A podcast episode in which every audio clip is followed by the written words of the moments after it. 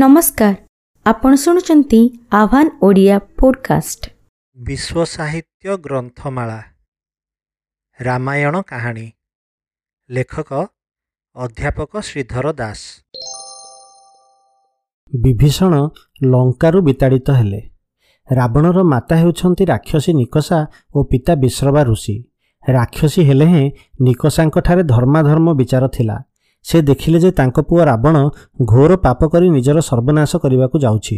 ତେଣୁ ସେ ଅନ୍ୟ ପୁତ୍ର ବିଭୀଷଣକୁ ଡାକି କହିଲେ ବିଭୀଷଣ ରାବଣ ସୀତାଙ୍କୁ ଚୋରାଇ ଆଣି ମହାପାପ କରିଛି। ଏହା ଫଳରେ ଅସୁରକୂଳ ମହାବିପଦରେ ପଡ଼ିବ। ଶ୍ରୀରାମ ସୀତାଙ୍କୁ ଉଦ୍ଧାର କରିବାକୁ ନିଶ୍ଚୟ ଆସିବେ। ହନୁମାନ ଆସି ସୀତାଙ୍କର ତ ସନ୍ଧାନ ନେଇଯାଇଛି। ଗୋଟାଏ ଛାର ବାନର ହୋଇ ସେ ବହୁ ରାକ୍ଷସ ବୀରଙ୍କୁ ବଧ କଲା ଲଙ୍କାର ବହୁ ଘର ପୋଡ଼ି ଛାରଖାର କରିଦେଲା। ରାମଚନ୍ଦ୍ରଙ୍କ ସ୍ୱରରେ ମୋର ପୁତ୍ର ରାବଣ ନିହତ ହେବ।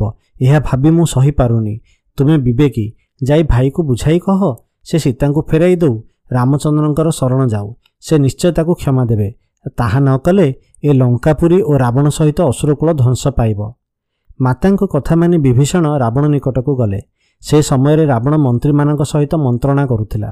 ବିଭୀଷଣ ରାବଣର ପାଦତଳେ ମୁଣ୍ଡିଆ ମାରି ବିନୟରେ କହିଲେ ଭାଇ ତୁମେ ମହାବୀର।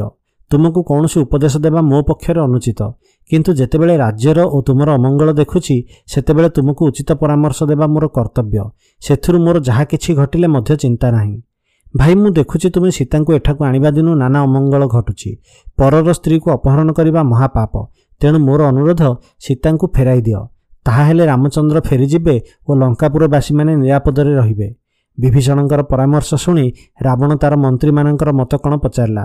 ମନ୍ତ୍ରୀମାନେ କହିଲେ ହେ ମହାରାଜ ରାମଚନ୍ଦ୍ର ଛାର ଏକ ମଣିଷ ରାଜ୍ୟ ହରାଇ ବନରେ ବୁଲୁଛି।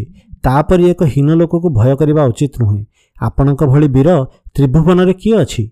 ଆପଣଙ୍କ ଭୟରେ ପକ୍ଷରାଜ କୁବେର ଆପଣଙ୍କ ନିକଟରେ ଶରଣ ପଶି ପୁଷ୍ପକ ବିମାନ ଉପହାର ଦେଲା। ମୟଦୈତ୍ୟ ଆପଣଙ୍କୁ ଭୟ କରି ନିଜର କନ୍ୟାକୁ ଆପଣଙ୍କୁ ଦେଲା।